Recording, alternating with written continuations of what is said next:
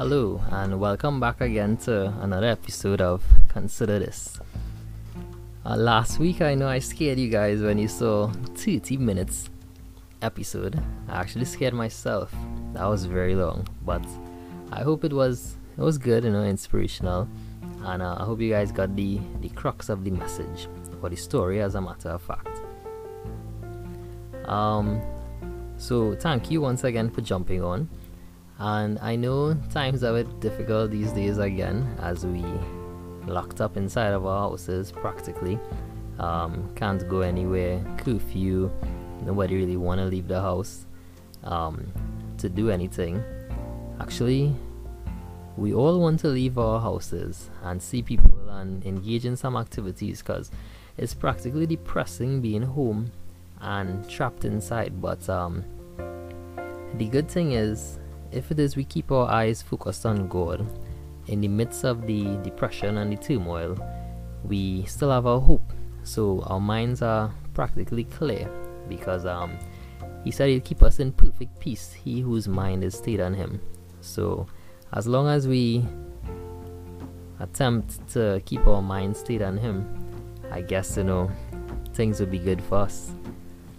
So today, I have a, a bit of a, a and weird piece for you. Um, I worked on this last year, last year, me, end of me.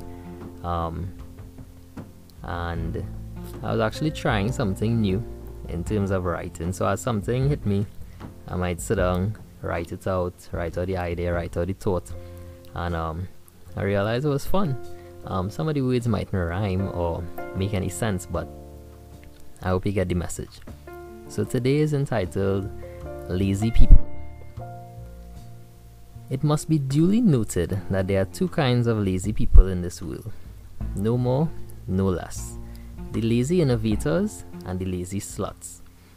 They say if you want something done easily, ask a lazy man. They say if you want nothing done, instruct a lazy man. You see, something or nothing must be done. It takes time, effort, energy. You see, it must be worth it. It must mean something. You see, there must be some form of reward, whether physical, emotional, or I don't know, something. Maybe a smile, maybe some money. And as that, there must be motive. Something must drive, something must propel, something must push. However, not everybody does think the same. Not everybody just try to understand. Nobody is patient unless it's some sort of physical wood to them. The mind is essential, whether used or not, is the spark of drive, is the home of will. It works in relation to the heart. They say many are, desi- many are the desires of a man's heart, but the Lord guides. Desire? What is that? I desire this, I desire that. Well, alright, work fit. Desire requires discipline. I don't have that. Well, learn it. I don't have a desire for that. Well, tough. Do nothing. There's a constant war happening. Is it really worth it? Should I do it? How bad do I really want it? Lazy people, they plan, they strategize, they innovate. But only lazy people sparked with desire, fueled by will, running on discipline. There's no need to speak of the other kind. They just point blank lazy. No will, no desire, no discipline. Don't be like that, but be lazy. Get what you want done intellectually. Use strategy.